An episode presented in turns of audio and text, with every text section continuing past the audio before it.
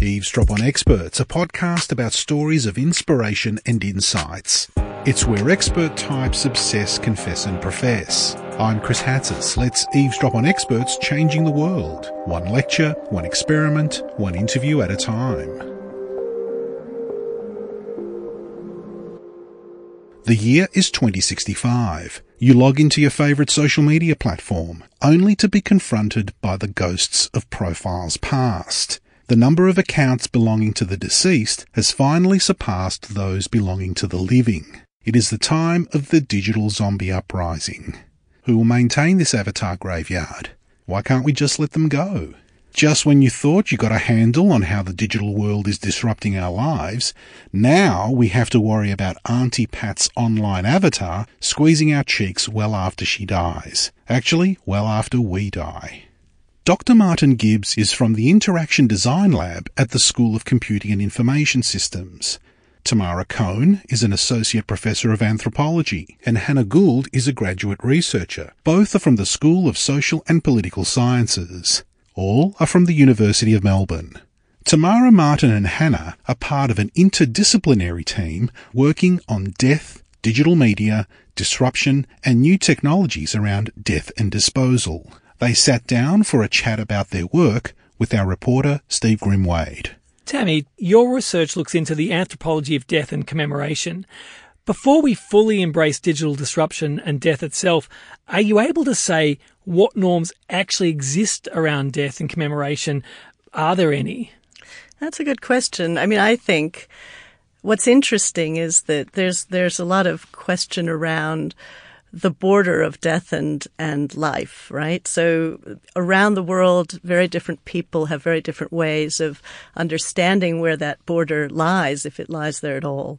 And, and so, um, one of the things that an anthropologist wants to do is to try to understand the different ways people conceive of themselves as as in terms of life and death and and how they then think of others in their world around life and death. So it's hard to say there's a single way of being around life and death, and it also changes over time. So our our own um, research has sometimes looked, for example, at um, very different technologies through history that have have captured this border and um, and different ways in which people have engaged with that. I've, I've got a feeling in thinking about this a little bit that death is not about the deceased. Death is about the living. It's about the living. Death is about the community that it's, comes around the memory of that person that's passed. Yeah, so so what's interesting is that the living are constantly trying to find ways of negotiating their relationship with the dead. And sometimes, you know, people just put a lid on it and you know, that you go through the terrible grief period and you close the casket and that's the end of of your engagement even if you feel sadness for for a long period after for others, there's there are many ways to keep that presence of the dead in people's lives, whether it's having memorabilia around or whether it's engaging in different um, media. And that's where our research on, on how, for example, social media enlivens the dead in particular ways. And that's so fascinating because it's a somewhat different way to the way the dead have been enlivened in other um, in other times. Yeah. And Hannah, tell me about your work in Japan. Are there any norms that you find established there around death and dying? Well, I think one of the interesting things, just picking up on what Tammy was saying, is that in Japan at least, the dead are still very much active after they actually pass away. And so I think, at least in the West, we often, or in, in European cultures, we often have this sense, as you said, that we close the casket and that in some ways it's about the living, memorializing, thinking about the dead, remembering. But in Japan, you know, historically and today even, the dead have the ability to kind of interact with the living and remain a big presence in people's lives. So I particularly work with how the dead are memorialized at the Buddhist altar in people's homes. And there, the dead can be transformed into Buddhas and into ancestors. And they can actually play an active part in the everyday life of the household. So young children who've done something naughty might be brought in front of the Buddhist altar and said, you know, apologize to your ancestors for what you've done, or um, the ancestors uh, might be made offerings of, of food or even your payslip if you've just got a new job. You know, here it is, great ancestors or Buddhas or dead. This is what I've done. So I think, you know, as Tammy mentioned, the cultural context is quite important there. Um, in Japan, at least, the dead have always been enlivened in a way that they're becoming through um, digital media and social media in the West. But in, in Japan, they've kind of been alive in that way for quite a long time. We will skip ahead to robots and AI shortly. Uh, to sort of smooth that pathway forward, I want to bring Martin in. And Martin, is it possible to get a summary, a high level view of of the ways in which the digital sphere are disrupting death. What are the starting points? What are the rocks being thrown into the lake? Well, I guess if we wanted to, in, in the West, in, in say, let's say in Australia, uh, if we wanted to go back 10 years, maybe 15 years, uh, we see things like PowerPoint presentations coming into uh, the funeral rites, for example, where that would not be have happened before, where it would have been a very traditional church kind of service. But there, there's been this shift over this sort of, I don't know what, say the last 20 years, maybe more towards rather than kind of committing the soul of the dead person to God, now we celebrate the life that was lived. And that first comes through if we think about, you know, the PowerPoint presentations of, you know, a slideshow of the person's life, maybe their favourite music, the eulogy celebrates their achievements. Uh, so this is a shift that's happened over a, a fairly long period of time over space of decades. And then, so then we also find as we move, as people become more active on social media, obviously they are leaving a huge digital presence, a huge digital footprint that gets left behind when they pass away. But that digital presence can become a focal point, I think, as you suggested before, for people to remember, to commemorate, to discuss with each other uh, the deceased person and their lives. And so we saw this, we did some research very early on looking at um, MySpace, a, a girl who passed away tragically, and the way in which her friends and people who didn't even know her began to uh, gather around her MySpace page and, and, discuss her life and try and celebrate her life uh, and the kind of person she was. And a lot of the features and a lot of the discussion that occurs on these spaces are gives the person or imputes a sort of uh, agency on the person. So there's a lot of discussion in these kind of forums of, oh, now you're an angel up there looking down on us. You know, you're going to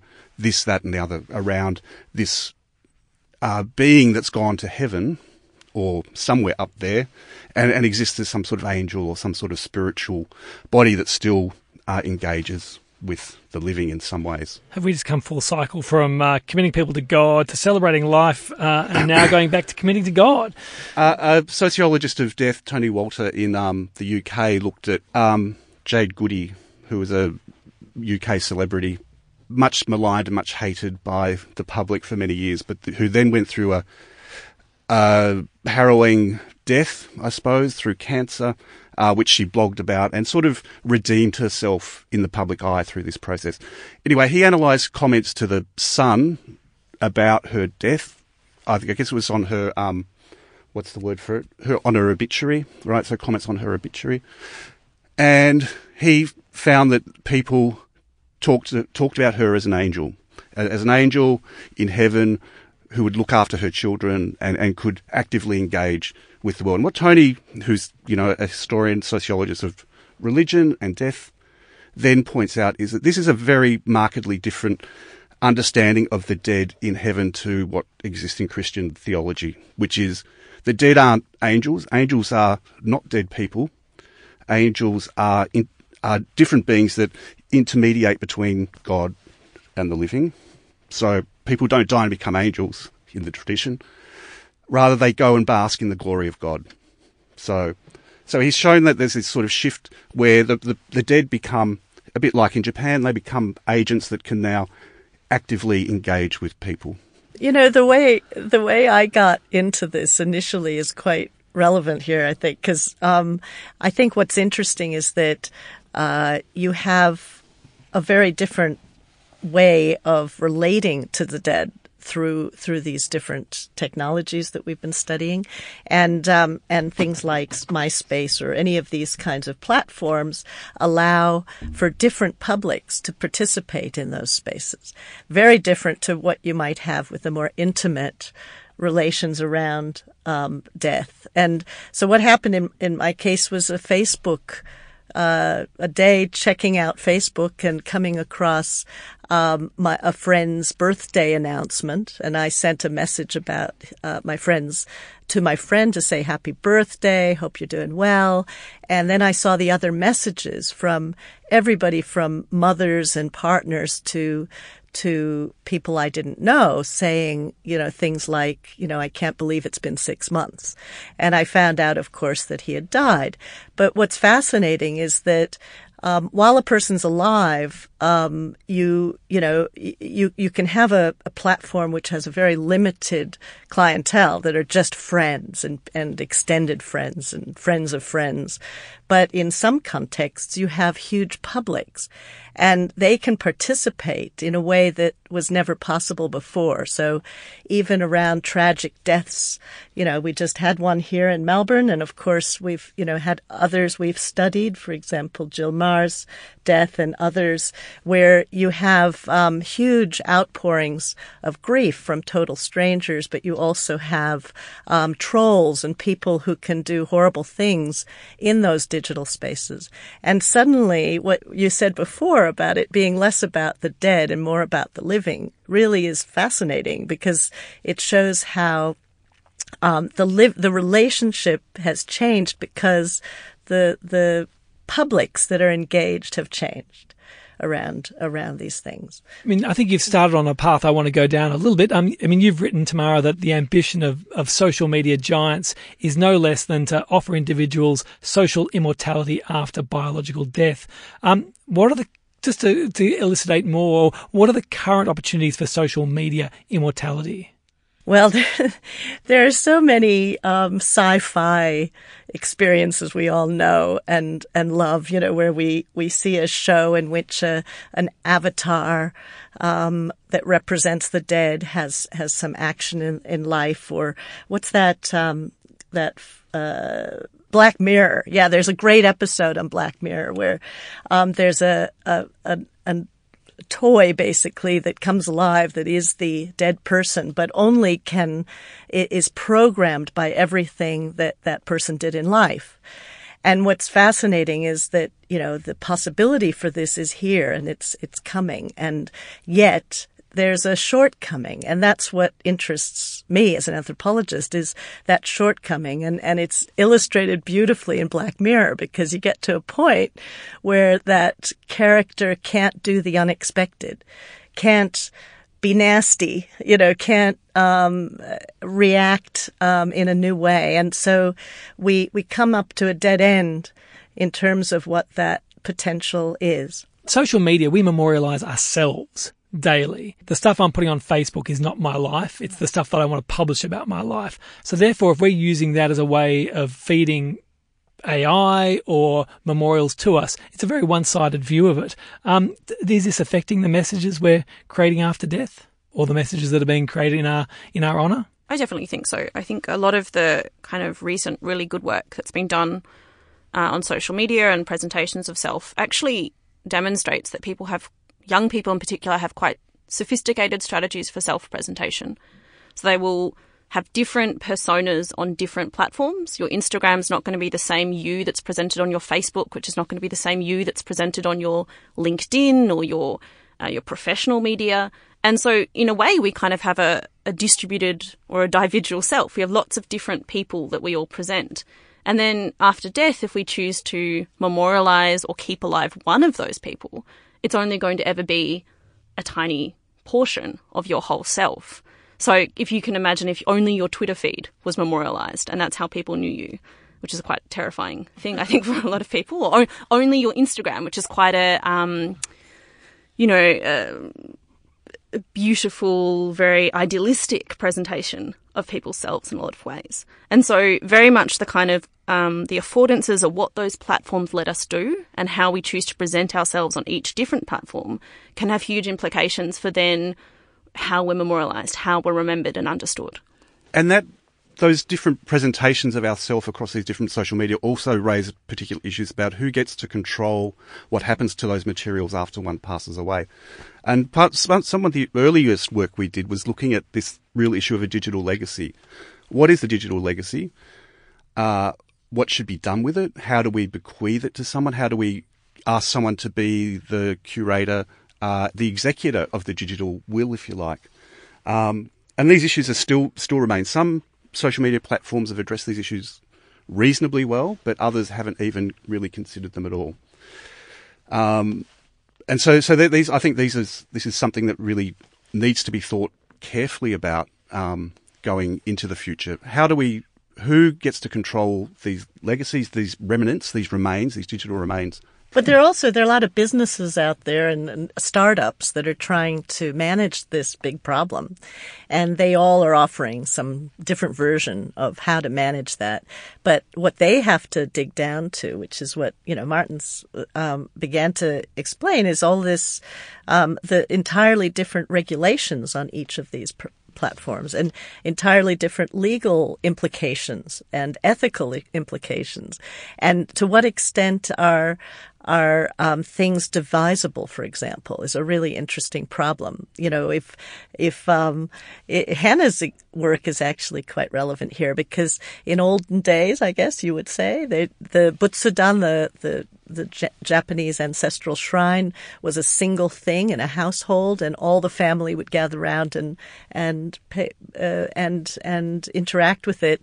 And now there there it needs to to manage mobility with lots of kids going to different places and living in very different kinds of spaces. The the other thing that that to go back to a sort of an earlier point is also to do the does the dead have a right to privacy? So should my email accounts, my private email accounts, should they then just be passed over to my partner? Maybe I don't want that to happen. Maybe there's stuff there's not, but maybe there's stuff. oh, oh, hold on, let's, let's open this up. Let's open. but I mean, uh, just as my estate will be left to my kids or whoever it is. I mean, that's that includes everything in my house, my letters, if I still had letters, and my pictures. Sure. So why should it be different?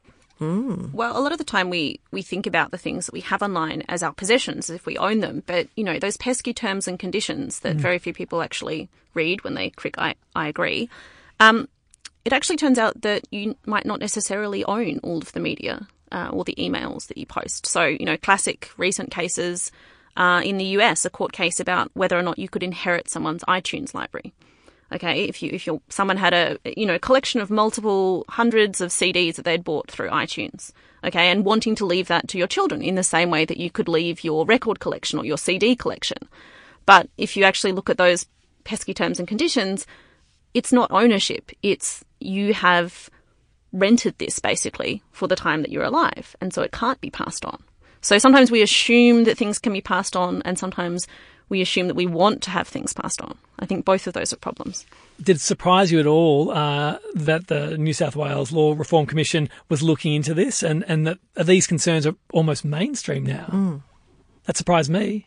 You're uh, the experts. Well, no, I were we surprised? I'm not sure if we. Were I don't think we were that surprised, actually. yeah, we we certainly have been, if you like, calling for um, this sort of action to be taken, and and I think uh, in the legal area that there there is a, an awareness of these problems. There are some big law firms, and there are some you know consultants and government agencies now that are, are getting involved and starting to think about these issues the thing that surprised me is the idea that uh, Facebook by the year 2100 will have more dead people on it than alive people.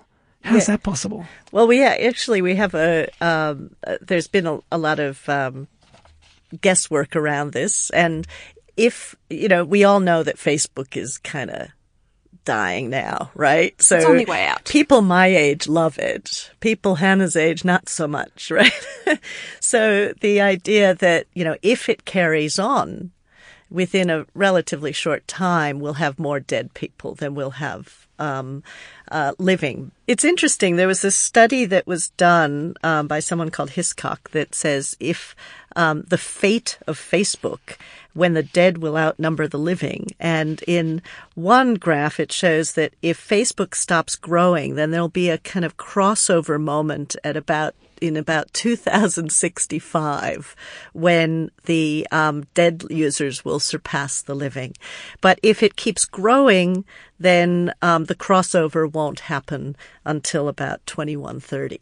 Digital, but digital nonetheless- zombies, here they come. Yeah, that's right. I mean, but it, it speaks of an interesting shift in Facebook. It will have to eventually shift its business model from one of um, feeding us news and and you know social connection to being a like ancestry.com. You know, somewhere where we can go to see what our our grandparents were posting about a hundred years ago. They, that, that would be a hundred years in the future, looking back a hundred years. I understand that Twitter or uh, can collect or someone there's a program that can go into my Twitter feed and actually recreate me in an ongoing manner going forward. Like sort of it can rec- recreate my voice uh, in in a way. Can you explain that to, to listeners? There, there was a company that had the slogan, "When your heart Oh, yeah. stops beating, you'll keep tweeting," which is one of the favourite. Um, Yeah. Which is the companies no more. Um, this is one of the interesting things about a lot of these companies that promise services like in perpetuity. You know, we will preserve you forever. Is that a lot of them have gone out of business, right? Already after a few years. Is, So- Walt, is Walt Disney's brain still on ice, or is that Yeah. company got out? of- Yes, it is. Oh, allegedly, yes. Um, so, uh, using you know machine learning and predictive text and stuff like that, there are companies are trying to develop services that can, if you like, go through your corpus of tweets uh, and try and work out what your voice is, how you might respond to a particular issue, and then perhaps offer up uh, the ability to tweet beyond your beyond your death. And all, there are also services that offer things like um, uh, what communication services for to to communicate with your descendants. So, for example, you know, the there are companies that promise to we can, you know, you can write emails that will be sent out in you know five years, ten years. Or you when can, your grandchild is born or whatever. yeah, that's right. Or We will on, on send a birthdays. birthday gift to your yeah, Yeah. descendants every year or something. But the thing is that these these platforms die, and the promise was made. But what's going to happen? You know, it's kind of iffy. But also, what's I mean, what's so fascinating? We've a lot of our work, uh, or some of our work, has been done with. Um, uh, these huge funeral expos in, in the US, uh, the UK, and here in Australia and in Japan that are, are places where people with a good idea um, come to try to sell their their their amazing idea that has to do in, with with uh, commemoration, with um, all sorts of things around death and dying, and then you have an industry that's trying to manage people who are in a terrible you a state of of loss, um, both as carers but also as business people, and and you have. Um, you know, you don't have present there the people who are who need these things, but you have this interesting interaction between those that are, are trying to provide for it. And one year we went and we met Carl, the robot, who um, was walk, you know, kind of maneuvering the the floor of this place and um, going up to you, and there was a face in the um, head, which is basically a Skype image of someone across the world who is who basically can go and attend a funeral without being present, for example. But fu- Carl didn't come to the last one because he's stopped coming. so you Carl. have all these changes and you get all excited about it. You go, whoa, think about the potential of being present but not present, but in a different way to being on a screen because you can go and look in the coffin and you can talk to the people you like and shun the people you don't. But suddenly the next year it's not there. So you have um, all this amazing rate of change around this space and people do- don't really know how to navigate it. The I mean, the other thing that really surprised me was the idea of, I mean, I, when reading your stuff was, uh, I, th- and thinking about AI, because a lot of this was sort of moving towards having dad bot and having sort of recreations of, of, of the deceased in some form. And it made me believe in, in Nick Bostrom's philosophical prediction that we're actually living in a computer simulation. I'm going, hold on, if I'm thinking so intently about AI, maybe I am I AI. The interesting things about those kind of thought experiments about living in a digital simulation is that there's no real way to to find out. So you might as well live your life and live your deaths as you would usually. Um, yeah, AI and, and death is an interesting area, just particularly because people are rapidly trying to create technologies where you can keep the dead alive through social media and Twitter. But as with many kind of scientific or technological discoveries, the question around do people actually want to have those technologies? Do people want to have the dead live forever through a Twitter feed?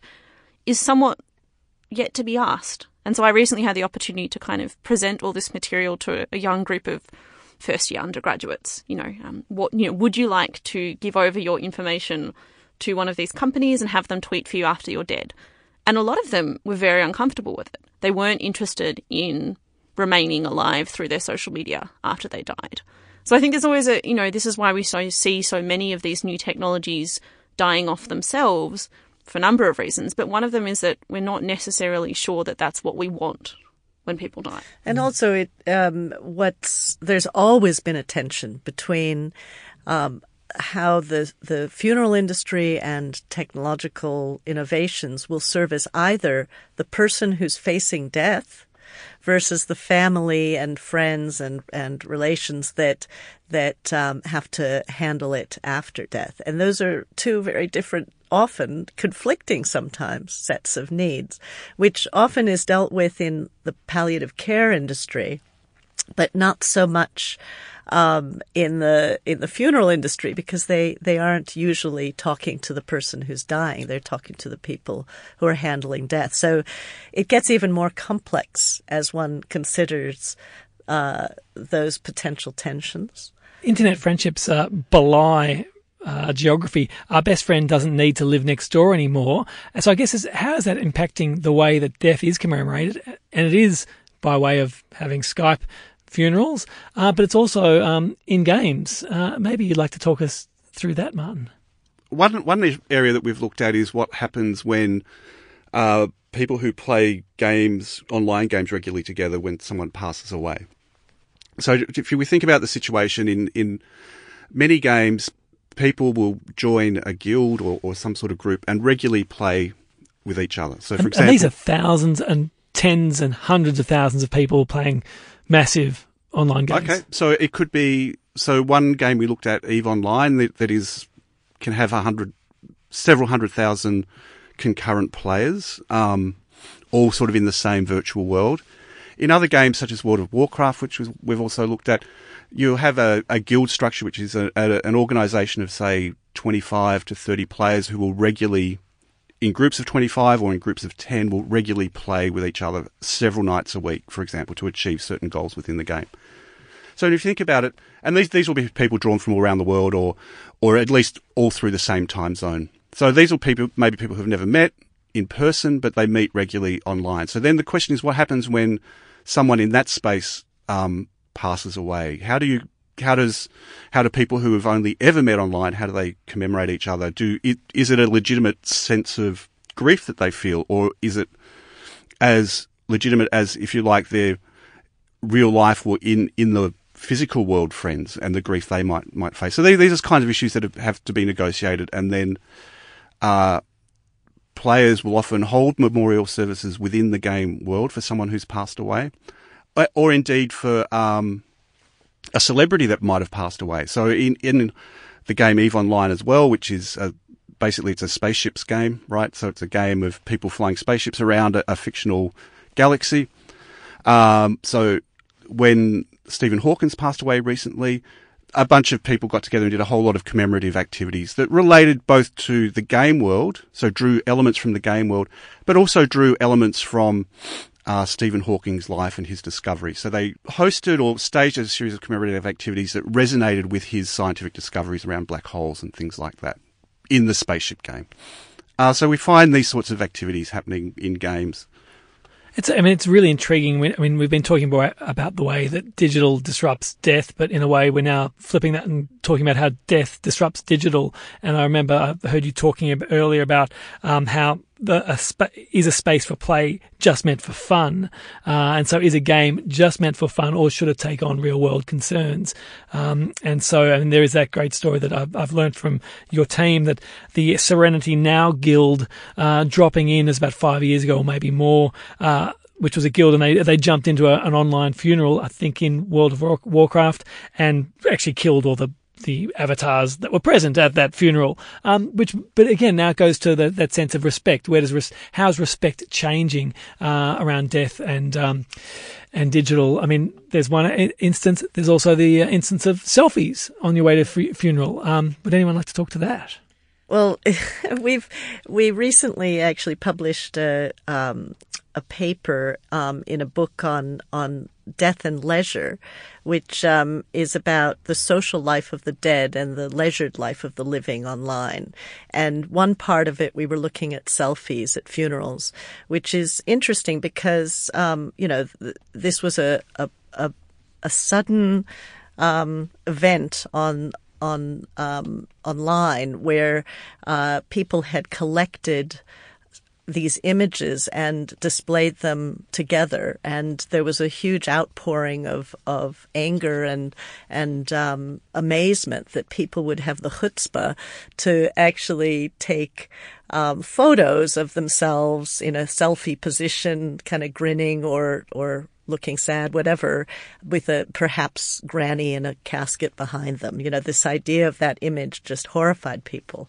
And yet we, we were interested in it because um, when we actually dug deeper and looked at at the ways in which people presented themselves and the kinds of things that people said around how they presented themselves, we found that actually in a social world where you are constantly present with your social media world. To be at a funeral without that world is is anathema to being social, to being a person. And people are, in a sense, bringing that social world into their grief, into that event in a way that they would anything else. And so we, we chose to analyze this in a, in a rather different way. But we also, in looking at the relation between death and leisure, we also looked at another phenomenon which um, actually is ongoing, where people uh, will use their cell phones to take selfies in really dangerous places, very often leisure spaces like um, cliffs, uh, you know, where they're trying to get the great picture, or uh, or in a car on the way to a wedding or whatever it might be. And that last photo, which is immediately public, um, becomes their last photo before a death. And, and that also created quite a, a stir, but is, is, it, it presents a really interesting set of questions about the way in which we we understand ourselves and the public's imagination around those photos. I mean, it reminds me of death masks, uh, which were acceptable at some at one point in time, but again, hundred years later, they were no longer acceptable again. Um, Hannah, I'd be interested in talking about the way that Japan has broached the divide between digital and death, and I think you've spoken to me earlier about the fact that they have less of a problem bringing those two worlds together. Yeah, I mean, I think uh, the relationship between the online worlds, in particular things like robots and AI in Japan, is is quite different to how we might engage with them in the West, in the sense that, um, you know, ideas about robots, about AI, are just seen as less scary, uh, as less kind of uncanny or odd in many ways, and so. There has been a number of companies uh, in Japan who are interested in the ways in which either robots can support uh, you know, Buddhist funeral ceremonies or normal Buddhist or, you know, uh, secular uh, ceremonies, but also um, recently, you know, perhaps we need to have funerals for robots. Um, so when robots die, um, could they also be uh, subject to death rites in the same way that humans are? So I had a colleague of mine who attended a funeral for the Aibo robot. So Aibo is a, a small dog that was quite popular, I think, in the 1990s, early 2000s. Um, I think there's quite a few photos of like Britney Spears with a pet robot dog. It was kind of a very cool millennial thing to to have. Um, but now they're all old and they've lost, you know, all their parts and they can't be replaced anymore. So what do we do with them? Well, uh, in Japan, not only people but also things deserve funerals. And so the logical thing to do was to have a funeral for the Aibo dogs, which they all did. And they had a Buddhist priest come in and he gave the sutras um, relating to death and rebirth. And uh, that was another way of of extending uh, the funeral rites to a new realm. There are some heartwarming stories about how the digital world has enabled us to interact with our digital selves or others' digital selves. Um, and I'm drawn to two examples. I think it was the Nintendo car rally ghost.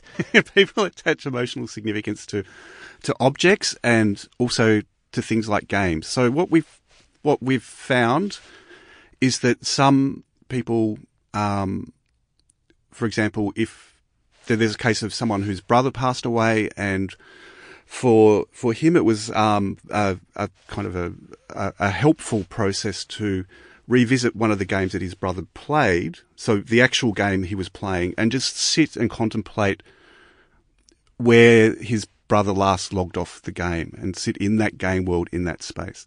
There was also another example of uh, of a man now whose father passed away in his early childhood, or passed away say ten years ago. Uh, and for many, you know, and he used to play games a lot with his father, and for many years he wasn't able to re-engage with with those games because it was too um, too emotionally charged for him. And then one day he was going through some of the old game files and he found a rally racing game that his father used to race. And in this game, the fastest lap is represented by a ghostly car, so that so that you can know if you're going to do your best time. So you, you're chasing your best time all the time. And so there was this ghost car in the game that was his father's last or fastest lap of this particular course. And so he then uh, reported that he raced his father for, you know, many days until he could almost beat his father, but then he didn't. He just stopped short of the, and let, to preserve that kind of ghost car, that ghostly presence of his father playing a game 10 years ago that he refound on an old uh, Xbox. See, Dad, I'm still letting you in. That's right. I'm letting you in. I think, in Yep. a way, what all these stories kind of tell us is that we often think about all death and digital, and that's kind of weird or odd, but people are already engaging in all of these practices today. People are engaging in games and memorializing. People are posting on people's Facebook who have who have died or, or memorializing, and it's not. We first hear the subject matter and we think it might be a bit strange, but this is more of descriptive practice of what, of what people are already doing. And, and I think this, that's what's most interesting in the work we're doing is finding that people are mixing these various conventions of tradition, uh, commonplace ways of doing things with new activities, new activities that are meaningful to them. And so this might be on the digital. Uh, and these things are getting mashed up together and to, to develop new rites new rituals, new ways of grieving, new ways of dealing with, um, you know, the sense of loss when people have passed away. What have you been surprised at most?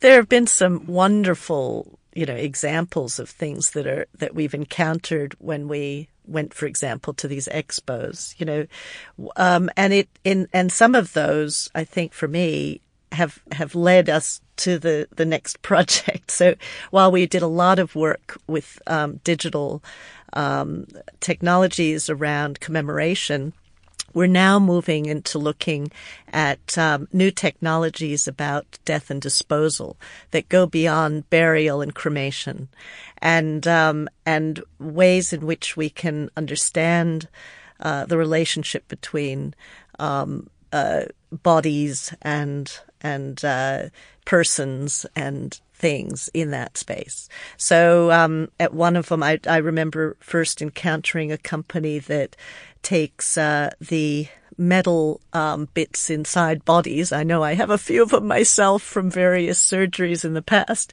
and the and recycles them in a particular in particular ways. And um, and then there are new technologies for how to actually um, dispose of a of a body in an eco, you know in an ecologically sound way. There are green burials, different ways in which people are and and these technologies are embraced at different times in different ways in different places. So the UK is ahead of Australia in a lot of this stuff, for example, and we we're looking at that and trying to work with um, to try to understand how Australia um, also might benefit from understanding more about these processes. So I guess I wasn't surprised so much as it, I'm excited. it's like, you know, you get excited by the next, the next project and that's where we're, our heads are at at the moment. I'm always surprised, not surprised, but um, interested in the enduring importance of the body in death. I mean, we discuss the digital and, and, you know, Facebook and Twitter and all these things, and it's not that they're not important, but they're being combined in different ways that always very frequently come back to the materiality of bones and corpses and, and how do we deal with them and how do we commemorate them. Um, and that might mean digital, new forms of digital, offline, online hybrids in the ways that we look at things and take care of the dead. But at the same time, you know, ash and bones and, and corpses and how people still react to them in quite um, you know, intrinsically respectful or not respectful ways around them, the actual body. Martin, is there anything you're surprised at? Uh, um, okay, not digital, but picking up on Hannah's point, at, at an expo in the US, there was a, a company offering a kind of taxidermy service for the deceased where they would preserve tattoos. So it was a service where they would could cut the skin off and preserve the tattoo and frame it so that you, people could have a memento of the person after they'd passed away.